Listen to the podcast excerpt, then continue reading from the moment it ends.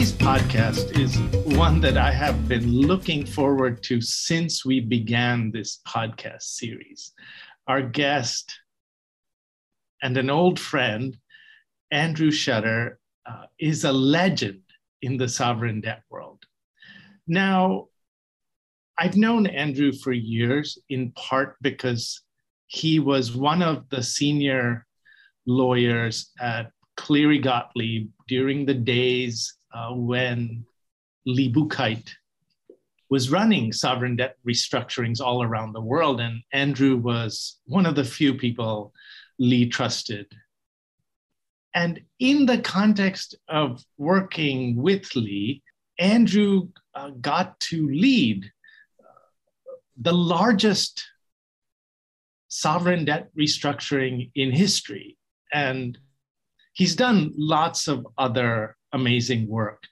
But my hope is that today we can uh, talk to him in detail about some of the parts of that story that are not widely known, in part because they involve uh, details that perhaps the many politicians who have written books about this were not interested in. But regardless, uh, welcome, Andrew. Mark and I are so thrilled to have you here. Wow, it's great! It's great to be on your podcast. I'm a, I'm a huge fan, and and I even love the intro music a lot. Thank you. All right, so Andrew, I, I want to start by setting the stage as I remember it, and as I think Mark remembers it, although Mark will correct me. Uh, my impression, and I was teaching a course uh, during uh, the years building up to the Greek restructuring of March 2012. I was teaching my sovereign debt class. And I remember uh, telling my students, uh, look, th- this is all uh, European. Greece is part of the Eurozone, it's part of the European Union. All of their bonds are under local Greek law. The courts that th- it, there will be challenges to are European. So, surely, all of the restructuring, to the extent one occurs, will be managed by a big European law firm. And maybe an English law firm, but probably a law firm uh, out of Greece or Germany, one of those. Uh, and the American law firms, given that uh, the US and UK uh, law firms, you know, their most of their restructuring experience is in the context of emerging market countries, the US primarily uh, in Latin America, they're not really going to be part of this, in part because th- there must be details that they just don't know. The context is different. You have to deal with all the bureaucrats of the ECB, all of that.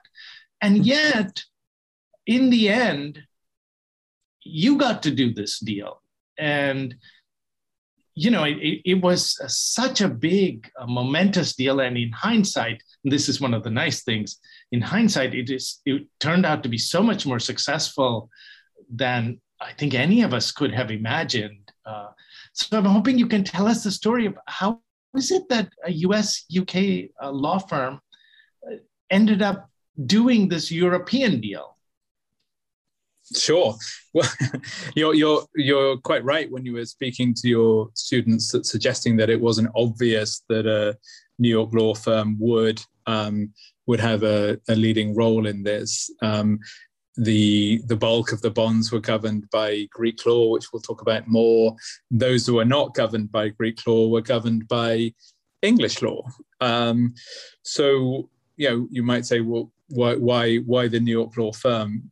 Uh, getting involved. We will we'll, we'll come back to that. This is sort of the actual reasons, but the, the route the route was somewhat circuitous, and for the European institutions, this was you know, a first um, since the EU had been created. No EU member state had been the subject of a, a debt restructuring, and there was um, there was resistance um, in in a big way to the idea of any sort of restructuring, let alone hiring a firm that was particularly known for um, advising borrowers on how borrowers sovereigns on how best to restructure their debt you, you, mentioned the big English law firms as well, and, and quite rightly so, because the main uh, go-to law firm for Greece had for their capital markets issuances had been um, A&O, Allen and Overy, a, a, a, leading UK law firm, and, and the relationship was with a fantastic lawyer we know well, Yannis Manuelides, who's English qualified and obviously by the name a Greek national. Um, but their their history, unlike some other the other English firms, their history wasn't one that was so closely tied to working with sovereigns doing debt debt re- restructuring. Um, and and I think that initially suited um, the, the parties in Europe because, as as you know, the parties in Europe wanted to avoid the R word and any any variation there were, thereof. They, they did not want to hear about a restructuring or a reprofiling.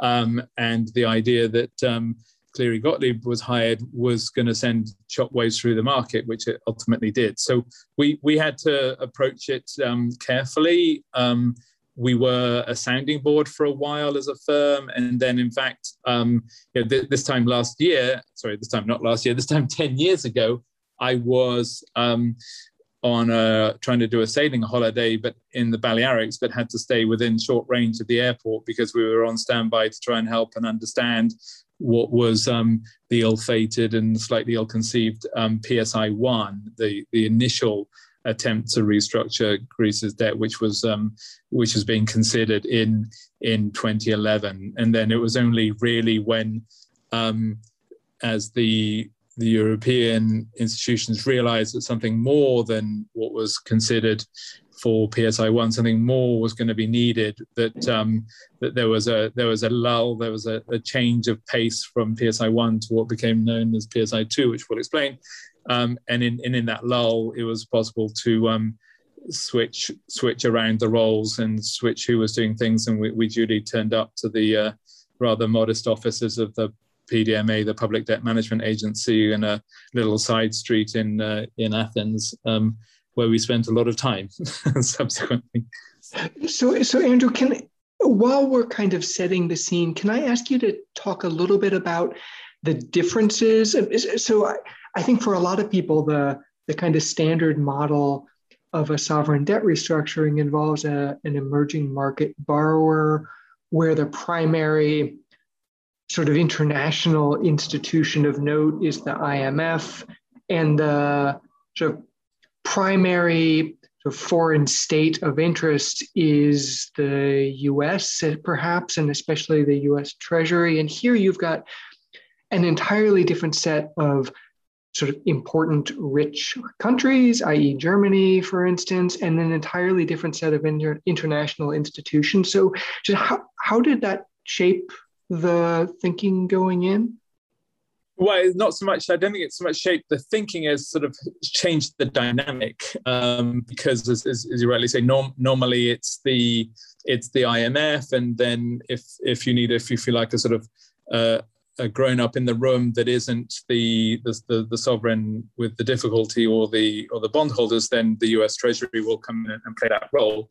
Here, the um, the, the third the third limb of the troika, as it became known, was the the EU Commission and, and the European Central Bank, and that changed for some of the reasons I've touched on already. The the dynamic significantly because of the initial reluctance to um, to allow any reprofiling or restructuring. But then on the other hand, it was a a source of new money um, that was critical um, to a successful transaction. They were they were willing to put more money on the table than the IMF, um, and um, so it was it was it was different. Unlike you know in terms of size and dynamic, unlike any other restructuring previously. But there were some some elephant elements of that that um, made things a little bit slower, um, but ultimately there are elements that made made it possible in a way that might not have been possible if if um, Greece had been an orphan country uh,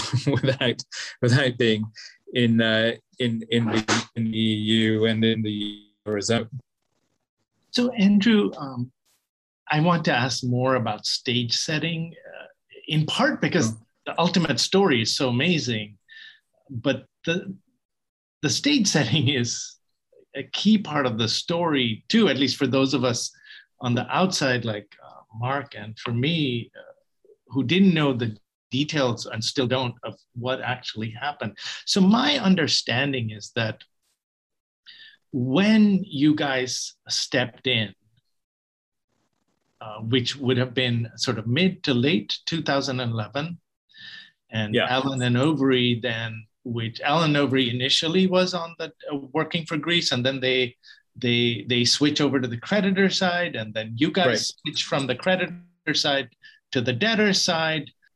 My understanding is at that point, your instructions were still look, you're going to do a this voluntary deal.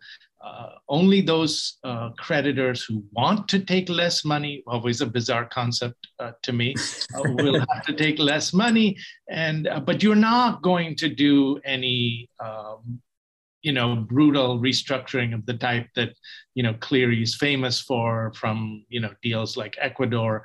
Uh, you, are just going to be gentle and kind and loving to the creditors, and uh, you know that, that, this was these were uh, the orders. At least this is my outside impression, and then it changes uh, suddenly at some point into no not only are we we no longer believe in kind and gentle we're still going to call it voluntary but now it's the full monty you know like now we like want at least a 50% uh, haircut for right. everybody and uh, you know so I, as mark said first the players are so different there's the ecb i mean i remember going to the ecb at one point with an unnamed friend of ours and I was supposed to present a paper on how Greece might restructure. And then I, I get get there and they say, well, we're not interested in talking about that. and I'm like, okay, but that's what I prepared to present and they say well no you have to present something else. It's the most horrible uh, presentation i ever gave with an audience wondering why is he talking about this completely bizarre stuff that's unrelated to the paper we got? And i'm wondering why am i talking about this completely unrelated uh, bizarre stuff? But so you had the ecb that was just staunchly against any restructuring ever. And uh, I, my impression is that many of the European governments were really worried about spillover effects, that you know European governments would no longer be able to you know run the tap on sovereign borrowing, and then then they turned around and said 50% haircut, and then then the relevance of hiring you guys became very obvious. So for everybody who suspected, look, if you hire Lee and Andrew and Andres de la Cruz, a restructuring is coming they tell us, no, no, no, no, no, we don't mean that. We just want them to do nice, kind, voluntary. And then a few months later, they change. But from an outside observer's vantage, I think that was the plan all along. But I'm guessing inside, it must have been like, they must have been very different. And you probably were wondering what the hell is going on.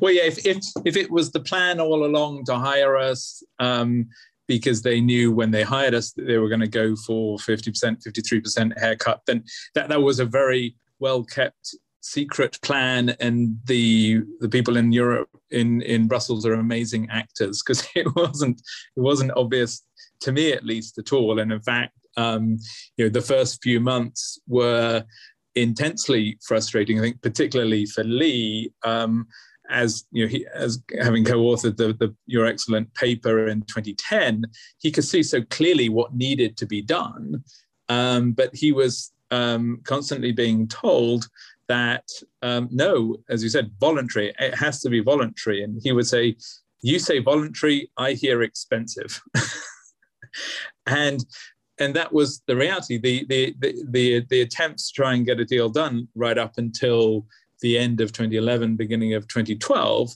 were um, was you know not enough, and I think it was only really when the um, there was a, a realization from um, the some of the the other sovereigns in in the EU that that Greece was going to need a lot more help than was was being contemplated. That we did start to talk about actually implementing this, the, the, the plan that you and Lee had written about in your in your paper in 2010. So it it took a long time to get to that point at the end of 2011. But once that point had been reached, actually things moved incredibly quickly. If you think that we sort of weren't really properly planning um, a, uh, a restructuring of any significant sort of uh, debt relief until close to the end of 2011 that the fact that we got the whole thing done by March is pretty astonishing. There was also a related transition in thinking about the mechanics of the restructuring, or at least it seemed that way to me. I, I, I am a true outsider to this, so was relying mostly on scuttlebutt and things in the financial press. But my my understanding is that, you know, at the time, the standard sort of market collective action clause is not aggregated series by series voting, maybe with a 75% threshold. And so I my assumption and what I had thought was likely to happen um, was something like that might be retrofit onto the Greek local law debt stock. And then in the end, we get a very different beast with aggregated features and with um, a voting threshold that was that was substantially lower than that. I wonder what you can tell us about that transition. Yeah, I mean, I, I haven't gone back to check the actual sort of old drafts, but sort of knowing how we would have done the drafting, I can imagine that the that there was a placeholder in the Greek Bondholder Act draft um, that went something like this: square bracket seventy five slash sixty six point six percent square bracket.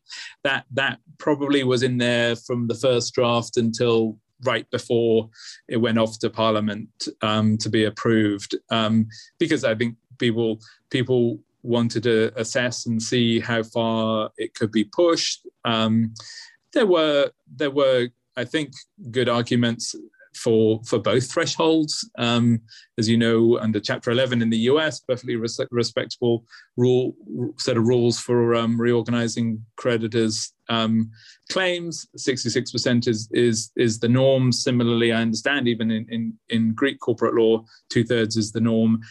It's true, 75% may have been up to that point. More currently, the the threshold for supermajority and bondholder collective action clauses, but ultimately, um, within the realm of possibility, why would anyone take the risk that we didn't quite make 75%? So, Andrew, we're coming up on our break, and I, I want after the break to ask you more about that, that choice uh, about what the voting threshold would be, the choice about what quorum to use, and you know how one, if you know you've done so many of these uh, restructurings that I think of on the razor's edge of will a court tell me that I can't do this or not? So I'm curious, I'd love to hear so that we can talk to our students about this, uh, how you make these difficult decisions. But I, I, in the interest of stage setting in this first half, one of the parts of this story that relates to that ultimate choice of the voting threshold has to do with Lee not being there. So, you know, having been a junior lawyer at Cleary many, many, many years ago, I mean, even then, 25 years ago, Lee was this legendary uh, restructuring expert. But he gets very sick uh, and has to go into the hospital right at at the crucial time when many of these decisions have to be made. And my understanding, and I think it's okay for us to talk about this, uh, is that um, he's so sick that he can't really communicate with you and give you guys uh, direction. And so, my understanding also is that you were the senior lawyer, you and uh, our friend Andres de la Cruz, you had to run this uh, without Lee these ultimate these decisions had to be made by you in consultation with the clients. But i'm guessing you know really you you had to make these decisions. So before we get into the decisions what was it like to have to i mean you were running what was going to be either the biggest and most disastrous sovereign debt restructuring ever in history or the most successful one. And these decisions that you were making 75 or 66 and two thirds or potentially take you, you know, either to disaster or success, and you you couldn't talk to Lee. Was that stressful, or you were just used sure. to it? No, no, it was scary. It was scary. I mean, we had it, it was fabulous that Andres could be over from Buenos Aires to, to help out because um, you know you you were very generous um, in in your introduction, but um, Andres had much more experience probably than I did at the, at the time of exchange offers themselves. Um, I'd, I'd, worked on Pro, Poland's Brady deal in 1993 and joined Cleary partly or mainly to, to see if I could carry Lee's bags, which I started to do in 1997 with the end of the Russian Federation Brady deal. But you know, it was it was scary having had um, him to look up to and, and turn to um, throughout all our experiences and, until then. You know, it was an opportunity to see if we could do it, and, and if needs must, you, I guess you just you just carry on. I mean, we had we had the benefit of your your excellent paper. That was a pretty good instruction manual, and and you know, I bet there were some things that um, if Lee were there, he would have done differently, certainly more simply and elegantly. But he's way too gracious to ever point those point point those improvements out to us. So I think we'll go to a break now, and in the second half, I'm hoping we can ask Andrew about all of those decisions at the end that turned out to really be so crucial, and in hindsight, uh, brilliant. I think uh, that that he and Andres de la Cruz uh, took at those crucial moments. I'm sure that he will say that uh, uh other people were involved too, but um, this is a part of history that I'm so excited to.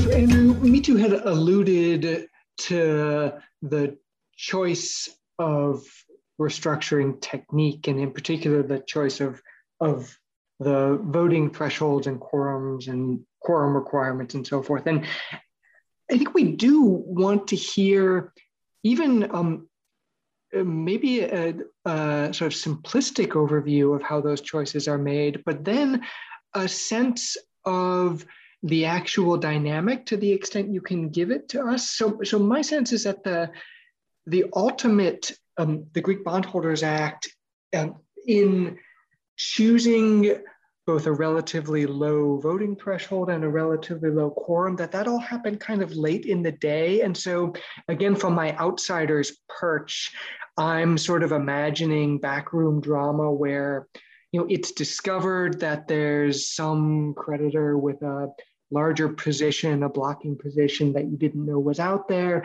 Um, when in reality I, I have no idea if if that's the real story or um, if if it's something much more nuanced or maybe more interesting than that. So anyway, can you can you just tell us how choices about things like that are made and then give us a little of the background as to how the shift happened in the Greek restructuring? Sure, sure. I mean, I there, there are two, maybe two main observations. Sort of one is that you know, obviously, although the these CAC thresholds, collective action clause thresholds, are absolutely fascinating to to you, um, Mitu, and me, and and and others listening to the podcast.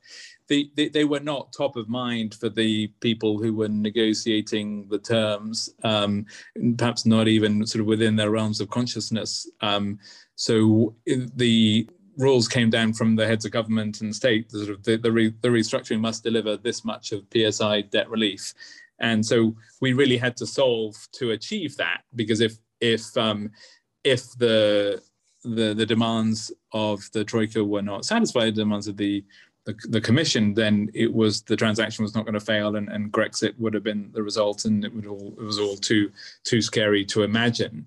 Um, so you know, on the one hand, you know, I'd, lo- I'd love to say there was masses of um, consideration up to the highest level as to how we set the thresholds, but uh, ultimately it was really more that we had to decide what what might work and what would be the the least vulnerable. And we were pretty comfortable with a, a number of, of, features. One obviously the fact that the the retrofit greek law um, was going to apply only to um, greek law governed bonds and, and any any proceedings that might be brought against those uh, Greek law governed bonds would be typically in, in Greece or pursuant to arbitration or some other process that would have um, kicked off long after the debt exchange had completed. That gave us some some cause for concern. Um, we, we so some cause, cause for comfort. Um, we had um, also um, some comfort slightly from the fact that it, it seemed that there was a divergence in pricing between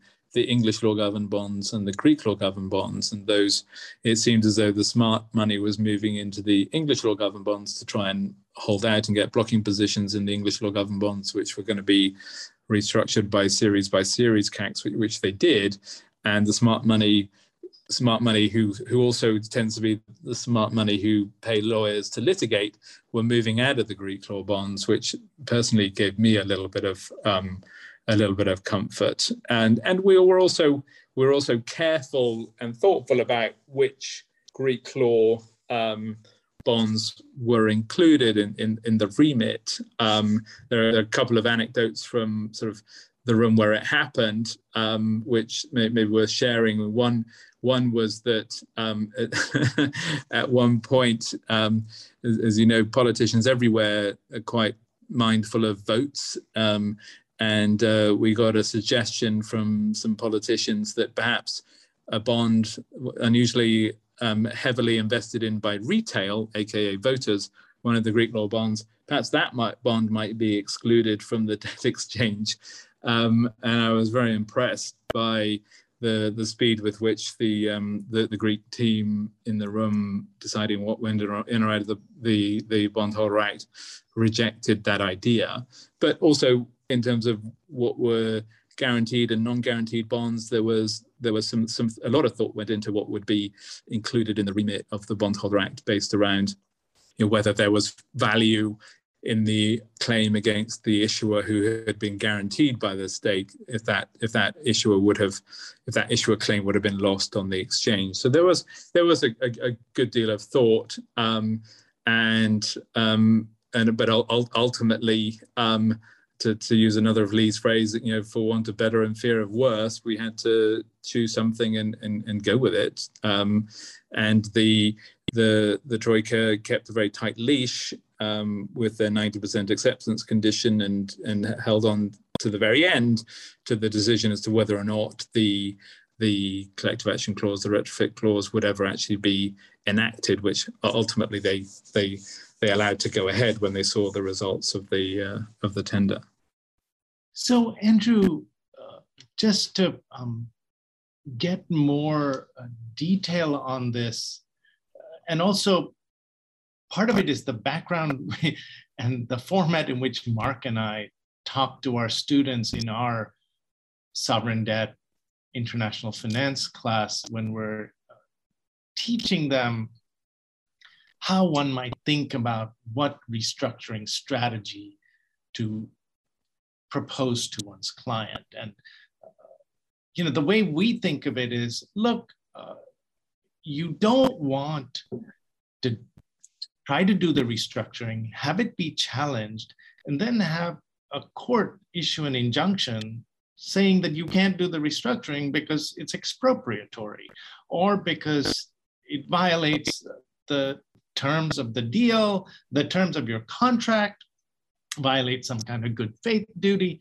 So my sense was that using 75% bond by bond was was tricky because you were retrofitting a provision into a contract that wasn't there already. But maybe you could do a little song and dance in front of the judge and say look judge uh, you know this is just what everybody else uses even though if you look at the local law world it was not. Nobody was using it. But but maybe you could do the song and dance and use it and you would get away with it but you guys didn't do that in the end. And i'm guessing this was in the last few days.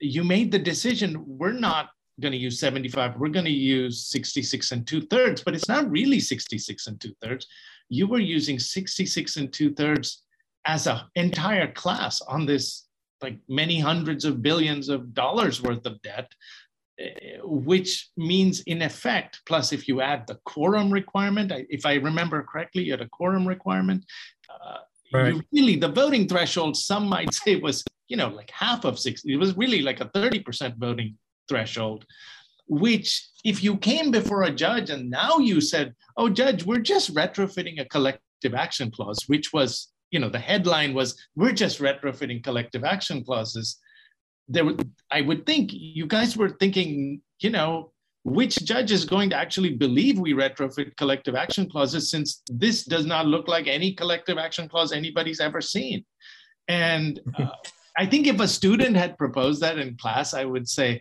you you're not going to get away with this. Like they the court is just going to say this is just too much.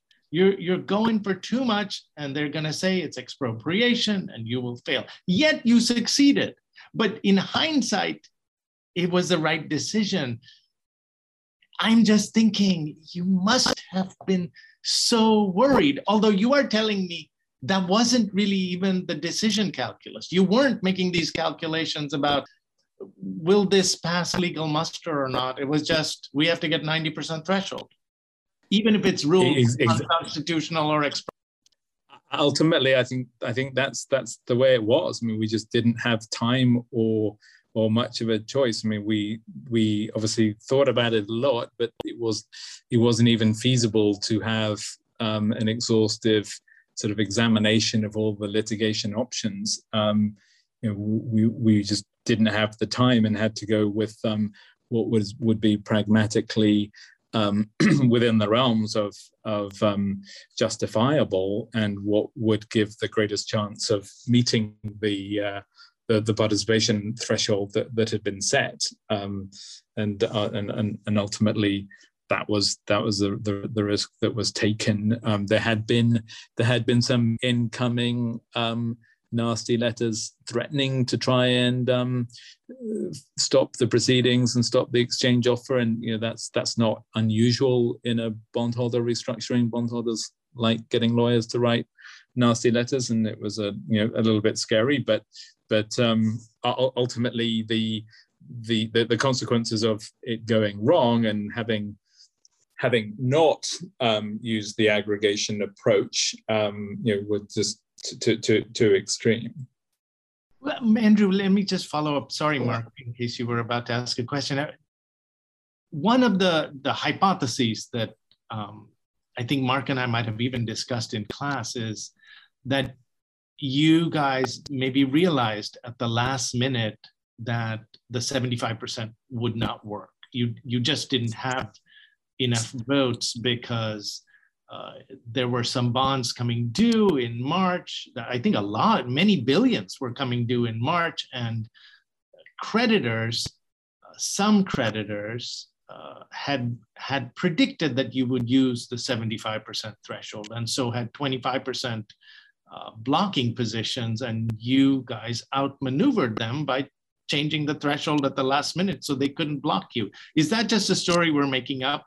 or was was that part of the calculus? I mean, it seems very cool if you outmaneuvered them at the last second. Yeah, I, I, I'd, I'd, I'd love to claim credit for that type of maneuvering, um, but I, I, I think the reality, as I said before, was that the, the, the, the smart money went into the English law bonds. Um, we weren't, um, at least maybe maybe I wasn't, but we weren't particularly aware of of specific series that were that were held by a, a, blocking minority, but but obviously we were aware of the the possibility that that were were the case, um, and and for that for that reason, the, the, the calculation was taken to to to go with the aggregation approach and not not risk um, losing losing bonds because we hadn't managed to get across the threshold. And and remember though that for, for the that the, the 50% was 50% across the whole debt stock as, as the as the minimum the the the, the minimum quorum. Uh, compare that with um, many English law style collective action clauses where you can have a quorum as low as 25% on an adjourned meeting. And so at least, at least for our um, supermajority, it had to be the majority of the majority. Yes, maybe maybe that's not the minority, but um, but at least it was the majority of the majority rather than the majority of a minority of the of holders who would approve.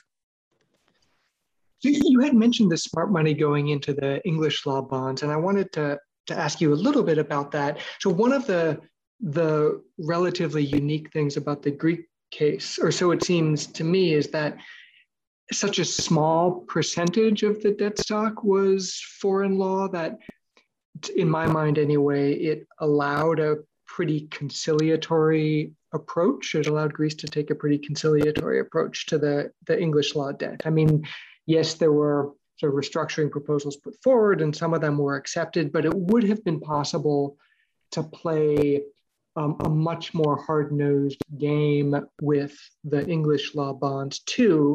And I remember various officials in Europe being, you know, quite adamant in their public statements that holdouts are not going to get paid. And so I'm wondering why a somewhat harder tack wasn't taken. Um, it seems like it would would have been required if you had a you know a much larger chunk of the debt stock uh, governed by foreign law.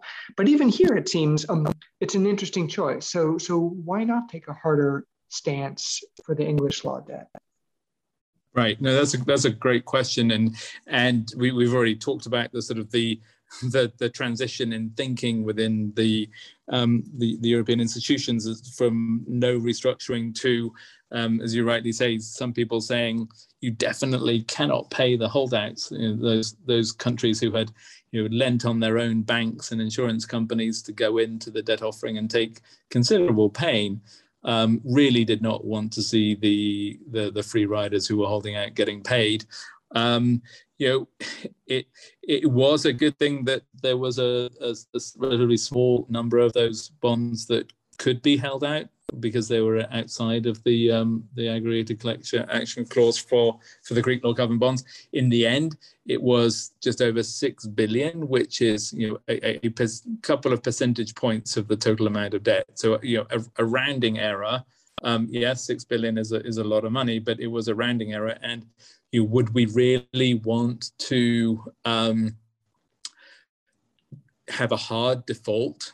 Um, did we want to have an Argentina in Europe? It, just didn't seem for that amount of money, and for given the other types of creditors who had not been included, it just didn't seem um, worth a candle. We, we did lots of analysis as to the cross acceleration and cross default aspects um, of it. We obviously we obviously carved out of the cross acceleration of the new bonds that were issued any of the old bonds to give a clear signal to holdouts that they could be defaulted on without the new bonds, the new GGBs having an acceleration right. So we we did the right things to to point people towards the risk of um, of not being paid, um, as as did those politicians and others making the statements that they wouldn't get paid. But um, so hope, hopefully some of that helped reduce the the, the size of the holdouts. Um, but uh, the, the holdouts were nevertheless there, and they were they were the, the usual suspects, and um, they wouldn't have gone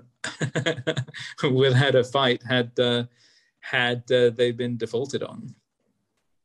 Andrew, this is an amazing story, and we've used up too much of your time, but I'm going to ask just, I'm going to combine two of my final questions and then I promise we'll, we'll let you go. But thank you for coming to talk to us about this amazing story. I look forward to the book that you write about this and your other adventures. But two, um, two aspects of this deal that I'm guessing you had to make crucial decisions about at the last minute.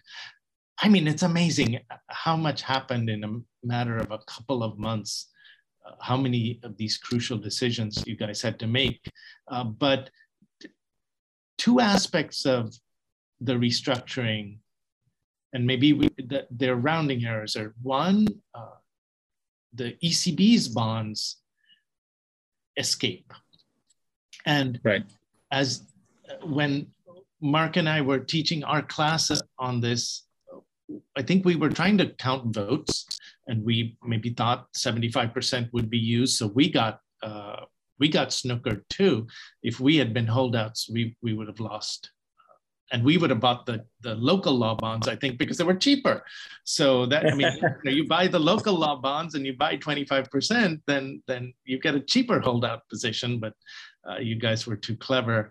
Uh, but they, I had always thought that you needed the ECB's holdings to get enough votes, and then once you let them out of the out of the deal, then now you're operating with private institutions or uh, some public institutions, but really the ECB was, I thought, your crucial voter, and they escaped scot free. And the other aspect of this that has always puzzled me was there were a bunch of Greek guaranteed bonds that essentially, as I understand it, like the Greek railroad, and there were some defense bonds where like th- those entities never made any money and all of the coupons were being paid by the Greek government.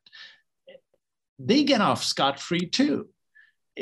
And I did, why not why not squeeze them as well? I mean, some decision somewhere was made like this is not okay. And then maybe also, I remember maybe there was a Swiss bond or a Japanese bond that gets paid in full. It doesn't even go into the restructuring. So that's that's i guess three questions wrapped up into one. So maybe maybe you'll just give us a quick quick um, quick answer that we should read about it in your book that's coming out uh, hopefully soon.